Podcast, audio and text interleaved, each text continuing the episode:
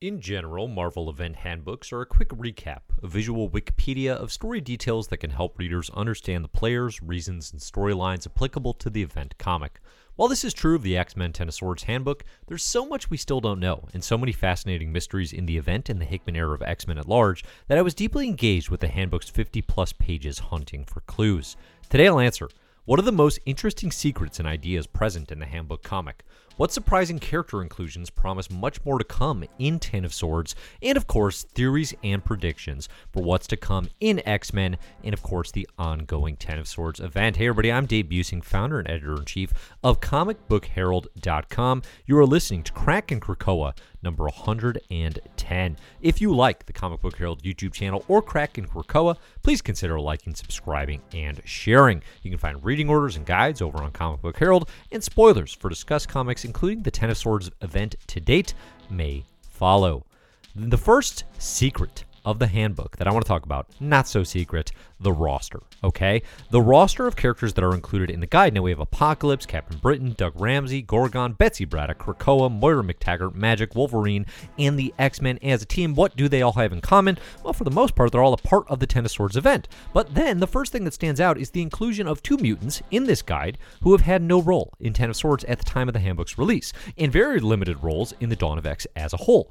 Number one, Meggan. Who is she? Well, Meggan is Brian Braddock's wife, mother to their child Maggie, and longtime mutant member of Excalibur. Technically, she debuts in her bat like form in the Alan Moore and Alan Davis run on Captain Britain, but most readers will recognize her from the Claremont and Alan Davis work on Excalibur that begins circa 1988.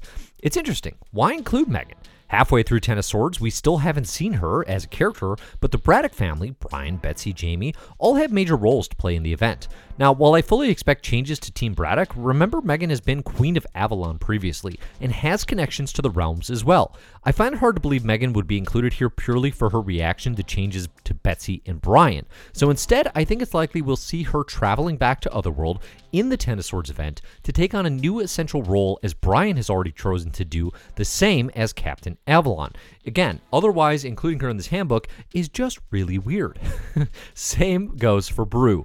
Broo's inclusion is definitely the most interesting to me because, unlike Meggan, who has a clear connection to the Braddock family, Broo is seemingly far outside the core Ten of Swords focus. Who is Broo? Well, he is a character. He is a brood, yes, technically, but he's also extremely intelligent and he also can express empathy, which makes him arguably sort of a brood mutant. He is uh, debuts in the pages of Astonishing X Men, comes really most into his own in the pages of the Jason Aaron written Wolverine in the X Men series as a student of Wolverines at the Jean Grey School for Learning. And most recently, we've seen Broo eat a king egg alongside the X Men here and become, or at least seemingly become, king of the brood. So, why include this character in the handbook? Again, that is supposed to be all about Ten of Swords. Well, could there be some space connections raining down with the Vespora from Sword. Okay, the Vespora are in the Sword Station. Sword is the uh, Marvel's shield of space, and they we know via Cable's spin-off tie-in comic in this event so far that like Sword's gonna have a role, right? Broo does have sword connections. That's actually where he debuts. Is he is a a like refugee slash captive of Sword during a Brood invasion. Then he's given to the X Men because again he is not like the other Brood. Could he come swimming down along with the Vespora, bringing his Brood army to Otherworld to help out to help out the uh, the X-Men in their time of need in Otherworld. Also, I could have saved this for another video, but what the heck, we're still down a sword bearer on the Krakoan side. And all signs, see also the Free Comic Day issue art, Pepe Larraz's Instagram, are pointing towards it being Magneto. My personal favorite outcome here is Mags waltzing into the party with the literal sword space station in tow as his weapon, bringing the Vespora and the Brood armies through to Otherworld as a Krakoan trump card to save the day. That could be where Broo fits into the scheme of things.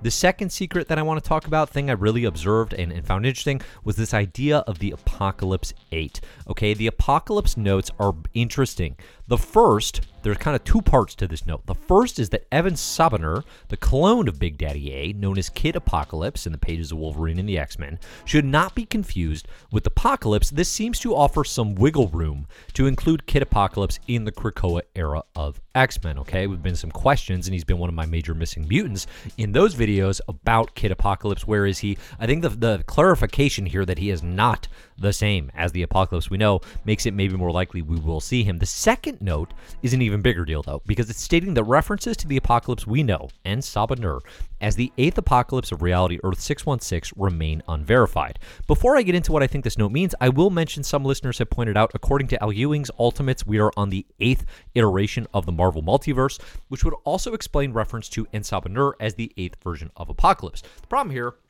at least as far as I see it, is that this reasoning would, I think, also be true for virtually every other character in Earth 616. So I don't know why it would be specific to Apocalypse. Where otherwise, though, might the Apocalypse legacy come from? This idea that he's eighth in a line of apocalypses? Well, primarily it comes from Uncanny X Force, Dark Angel Saga, a concept from the Rick Remender X Verse, and again, it's unconfirmed if Hickman or anyone will actually lean into this idea of Apocalypse as a position the Celestials fill on Earth every few centuries. In the Dark Angel saga, Apocalypse is a position, essentially, that Archangel, former horseman of death, ascends to, and we've seen other versions of this in the Age of Apocalypse timeline as well, and across, again, this uh, Remenderverse extending into the pages of Uncanny Avengers, where the likes of Holocaust or the Apocalypse Twins are looking to ascend to the role of now this timeline's Apocalypse.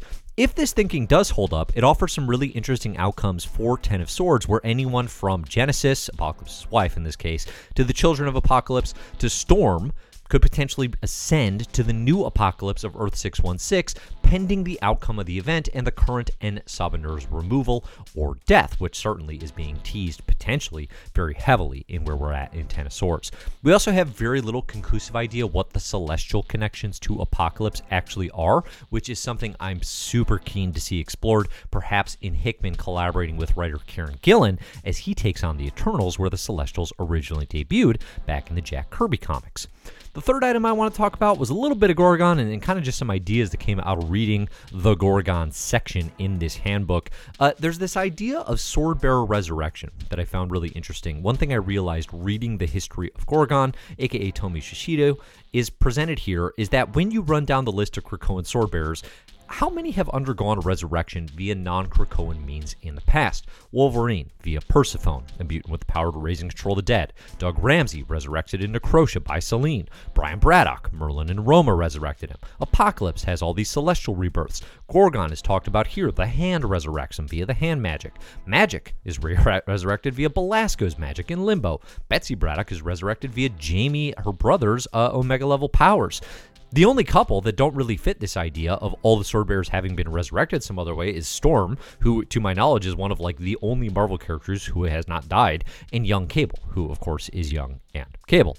So, what does this mean? Like, what the idea of them having all undergone Krakoan resurrection? Well, I was kind of thinking, like, could this provide an out after Otherworld? The big thing in Ten of Swords right now is we know Resurrection has been corrupted on Krakoa, okay? If you die in Otherworld, which is the risk all of these sword bearers face going to this tournament of champions, you can't be resurrected in Krakoa the same way. Or if you are, what we've seen with Rockslide is that he's like a weird mashup of all these alternate reality Rockslides in one body. So could this be an out saying, well, all these characters have been resurrected another way previously. Maybe we get resurrected that way again. The other thing I find interesting is all these characters have danced with death in the past, but only Storm has really won, right? Like in the way we've seen in Giant Size X Men um, in the Hickman stories. And we see her facing off and literally dancing with death on the cover of the upcoming issues of Marauders. Could this mean big things for Storm? The fact that she's the only one here who hasn't really had to undergo resurrection, giving her an important role moving forward. The history refresher I appreciated in Gorgon's section, as well is the Gorgon Mariko Wolverine secret triangle that preceded the Dawn of X in the pages of Old Man Logan, I think it's number 31 to 33, and which was also recently referenced in a data page of Ben Percy's run on Wolverine in the Ten of Swords chapters. Uh, basically, the big like thing that's definitely going to come down the line in a Wolverine comic is Gorgon brought resurrected Mariko, Wolverine's long lost love for the purposes of making her his Scarlet Samurai, and then they, you know, they had to fight in the way that uh, Old Man Logan you know comics do. But uh, Wolverine doesn't know about this yet, or at least it's unrevealed. If he knows about this yet, could that mean you know that we saw Wolverine and Gorgon famously sharing a beer at the end of House of X number six? Could this mean Wolverine turns on Gorgon's inclusion in Krakoa? And what would that actually mean? You know, because again, like we've seen Wolverine object to characters in Krakoa in the past. Could Wolverine make a break and say, "Screw it, I'm out of here," which is kind of his mo. The other big handbook conclusion, of course, that makes a lot of sense is Moira MacTaggert. I mean, I think The Lives of Moira X is always a great reread. Uh, frankly, it was interesting just to kind of go back and see these details again. The things I found most interesting here in the data is, well, the line here rescued Apocalypse's first horseman in unrevealed circumstances. I mean, we know this, but again, it's interesting to think about. The Krakoan nation of Life 9 appears much different. The mutants retreat to Krakoa only after their capital cities of Kur and Tian in Asia are destroyed by Sentinels. And all of this is at 50 for Moira, which in a lot of her lifeline, she doesn't even live that long. So, like the Krakoa of Life 9, this uh, this life where she did rescue Apocalypse's first horseman, it's very different, you know? So I, I think it's, I've been saying, like, well, we know she rescued the horseman in a past life. What shouldn't Moira kind of know how Ten of Swords is going to shake out? And the reality is, the event played out very differently in Life 9. Like the status and the context and everything was was simply quite different, so it's not surprising that maybe she would be a little in the dark as far as what's happening here. It's also really interesting in Life 9 how long things take in this timeline. You know, as we look at the ages being laid out, Sinister's Chimera cloning on Mars occurs, occurs over 15 years. You know, we've been talking about maybe he's working on chimeras already. I guess in this case, like we know he already has done one because he's put his mutant DNA in himself, and Moira calls that out in one of her journal entries saying like, wow, he's done it already. But in the Life 9, it took him forever to get that right, you know, in quotes. And the other thing I want to call out here is, is Kinross, you know, Moira Kinross, her, her birth name. She allies with Xavier, and the two secretly work to ensure their own progeny would result in Omega level mutants through careful breeding. Now, this is something I called back, called up way back in the Moira journal entries in the pages of Powers of 10 saying, hey, it looks like uh, Moira and Charles, you know, they, they like specifically had the children that they had in order to create omega level mutants this this cements it. This certifies like yeah that's exactly what they did. It was breeding uh, it was careful breeding to result in omega level mutants. This also means that you know we see the role proteus is playing in in terms of the resurrection process. We haven't seen the role legion is playing. He was created for a very specific purpose. I'm curious to see what that's going to be. And then one final piece here that was specified uh, i appreciate how there's confirmation that Moira and Professor X approached Magneto sometime after Kitty Pryde joined the team. In the, you know, original House and Power stuff, like they kind of just say like year 1, year 5, it doesn't like it's not super specific. And, you know, they, this way it fits in with my theory that they approached Magneto pretty specifically after the events of Uncanny X Men number 150, when Chris Claremont and team started working on the redemption of Silver Age Magneto as this, you know, mustache twirling supervillain and began making him the more nuanced villain that we know today. Another addition to the handbook is, of course, Krakoa. What do we know? Well, techno organic Krakoa is confirmed. Here's a quote Upon arrival, Cypher and his secret companion Warlock of the Technarchy, disguised as a circuitry sheath covering Cypher's right arm, quietly infected a Krakoan plant with a techno organic virus. The reason for this action and any results from it are unrevealed. This is a big one, right? And it's something that we've been talking about. Okay, these panels I think have been linger- lingering in a lot of readers' minds where Doug reaches out and infects Krakoa. The, the question as to why, again, remains unrevealed. Now, there was a recent Jordan D. White interview in uh, in Adventures in Poor Taste. He mentioned that the Doug hiding Warlock thing was not meant to be such a plot point. That like necessarily it wasn't going to be a big deal down the road. This is really weird to me, if true. It could be a total misdirect. Could just be him, you know, like not answering a question or not wanting to give away too many details, which I totally get. But if Doug, because again, like he's not actually hiding Warlock very well right? Like his arm looks exactly like Warlock. Everyone looking at that would be like, hey, Warlock's on Doug's arm. What's the deal with that? That said, he was hiding it for some reason. When Cyclops saw him in the pages of X Men number seven, he Warlock vanished. He didn't want him to see. When Magik found Warlock in Giant Size Nightcrawler, he was like, "Please don't tell anyone. Please don't tell anyone." Now we're just out in the open, Doug and, and Warlock. What are they doing? What is this techno-organic infestation on Krakoa? I love seeing it confirmed that, like, yes, we aren't crazy. This happened. This is possibly going somewhere big. My favorite element of the handbook is likely the annotated map of Krakoa laying out all the locations on the island and the issues where those places may have been referenced. I'll be revi- revisiting these sections in the future for sure. There's plenty to dig into here, but one of the items that definitely holds my attention is the presence of Krakoan gates and flower manufacturing on Mars. Given Sinister's breeding pits in the Mars of, of Moira's ninth life, it's inherently interesting. But the item that caught my eye here is how automatons run the facilities and processing of Krakoan flowers on the Red Farm. These are creations of Forge and design wise look com- like a combination between Hickman's Builders, Automaton, and Watcherheads from Horizon Zero Dawn. This may amount to nothing, but generally creating labor forces with no free will goes badly. Just ask the Inhumans about the Alpha Primitive sometime. I wonder if this will be the last we hear from Forge's automatons, or if they will have an uprising or a role themselves. Perhaps there's more there. The other maps, of course, uh, are very cool. My favorite location on the island is number 29, the unidentified Forked Towers.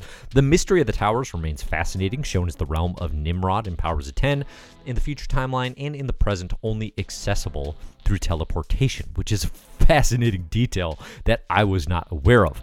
My theory here is that only Moira and maybe Professor X and Magneto know why the towers are on Krakoa. Otherwise, how the hell did they get there and why aren't mutants more concerned? Like, if truly no one knows how they got there, that seems like a problem.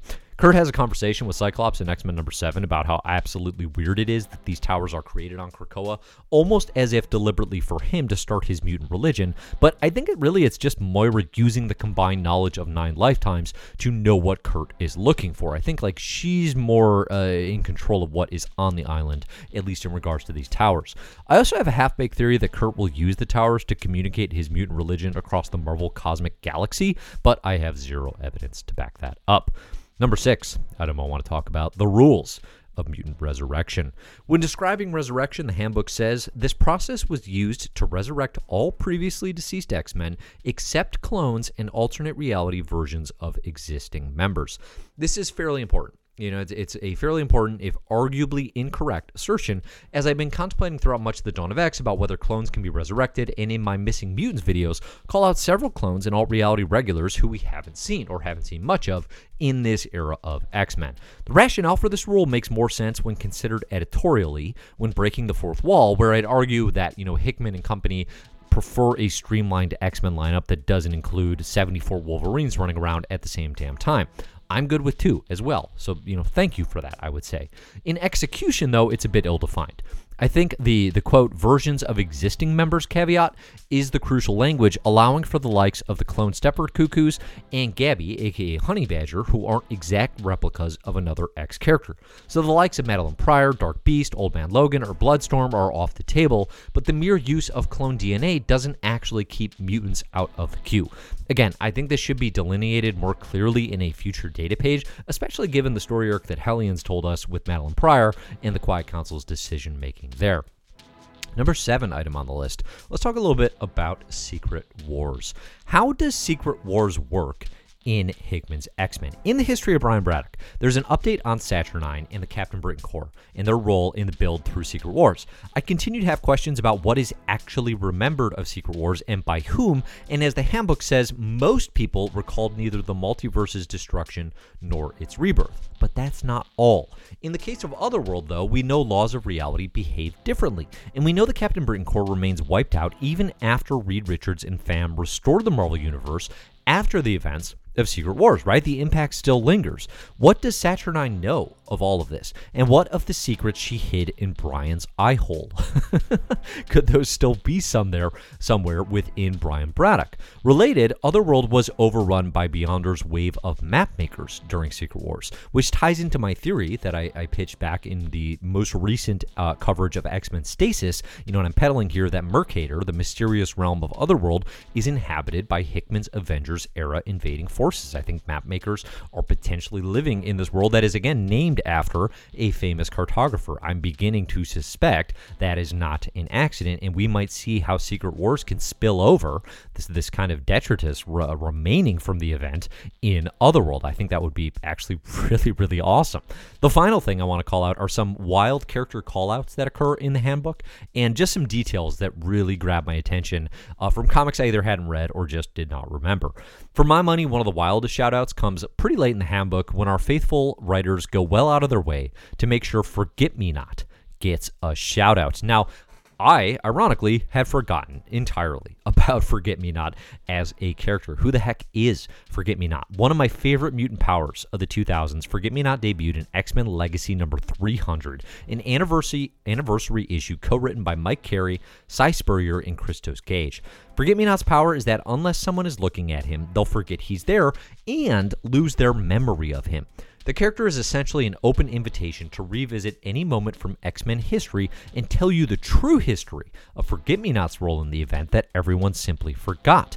This is extremely interesting to me as it pertains to the Dawn of X. Again, calling out this character's existence like in in any capacity suggests to me that the character might have a role, that there could be some idea about Forget Me Not showing up later. And Hickman, I, I talk about this a lot, but he loves to revisit scenes and fill in details, you know, to kind of leave things open ended and then fill in, like, yeah, also here are these three panels that tell you the secret history of how this thing worked.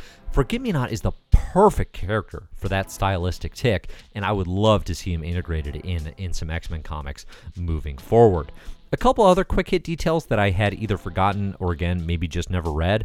Uh, one is that Cassandra Nova came back in Bishop's mind in the pages of Uncanny X Force not that long ago, so we've seen her bond now to different mutants. We saw her bond and flip with Professor X, of course, most famously in her debut in New X Men, but she also bonds and attaches to Emma Frost, as revealed later in the Joss Whedon and John Cassaday run on Astonishing X Men, and now we see her do it here again, secretly accompanying Bishop in his mind, coming to the present. I Cassandra Nova is one of the most interesting missing mutants to me, if she is in fact even a mutant, up for debate.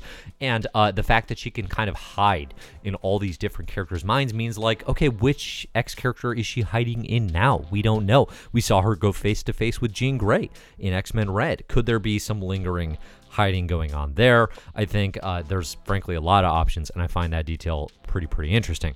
And then the final thing, like 100% a joke, but also bewildering, and I'm genuinely like, what? Is uh, Cypher and Warlock both had sex with Danger. Okay, this is apparently a thing that happened, a thing the the guidebook felt necessary to call out. I'm just gonna assume this happened in the Peter David uh, all new X Factor run that started like circa 2014. I'm gonna guess. I haven't researched this, just an assumption, but uh, that's a bonkers detail. And like, hey, good for them. You know, like Warlock and Cypher, they're close. Why not? Uh, the question that it does raise for me though is like, where is Danger? I would like to see Danger on Krakoa. I, I don't think the danger is, for those of you who don't know, is in artificial intelligence. Um, who Professor X imprisoned as the Danger Room for a while. Uh, realized later, you know, there was an artificial intelligence there, but then didn't know how to fix it. Danger's based on sheer technology, and uh, she comes out again in that Joss Whedon and John Cassaday run on Astonishing. Uh, I'd like to see some Danger again. Probably not mutant, but nonetheless an important character. And uh, let's get that relationship with Cypher and Warlock picking back up some steam. So, in conclusion, I mean, generally speaking, I really wish the handbook included comic book issue references. It does so on the maps and the the places of Krakoa, but it does not with details of these characters. I mean, like the thing that I love the most is when I can read details and say like, "Oh, cool, now I should read these stories to get the full impact for myself." And the handbook does not provide that, which is kind of a bummer.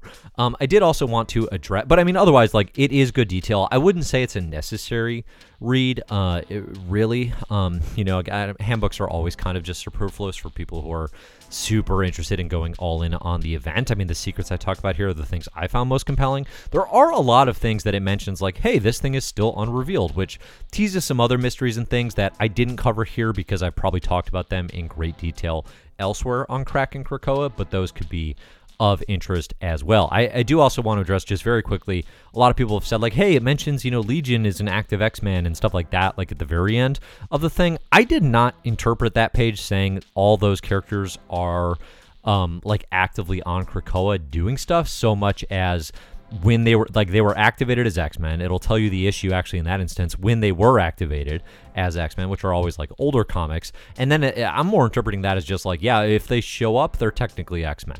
Like they're a part of this roster. But it doesn't tell me that like, yeah, Legion's on Krakoa and he's doing X-Men stuff. At least I didn't interpret it that way. So thanks everybody for listening. This has been Secrets of the Ten of Swords Handbook. I'm Dave. You can find ways to support the Comic Book Herald and Crack Cracking Krakoa over on patreon.com slash comic book herald. Thank you in particular to the mysterious benefactors Ron Paul Kirkley, Jesse W., Professor Pride, Steve Brennan, Cole Weathers, Martin Lopez, Chris Isidro, Brent Bowser, and Professor X3769. You can find my stuff at comicbookherald.com, at Comic Book Herald on social. Look for the best comics ever and my marvelous year podcast for more from me. If you have comments, theories, ideas, definitely share them in the comments below. I want to hear what you're saying.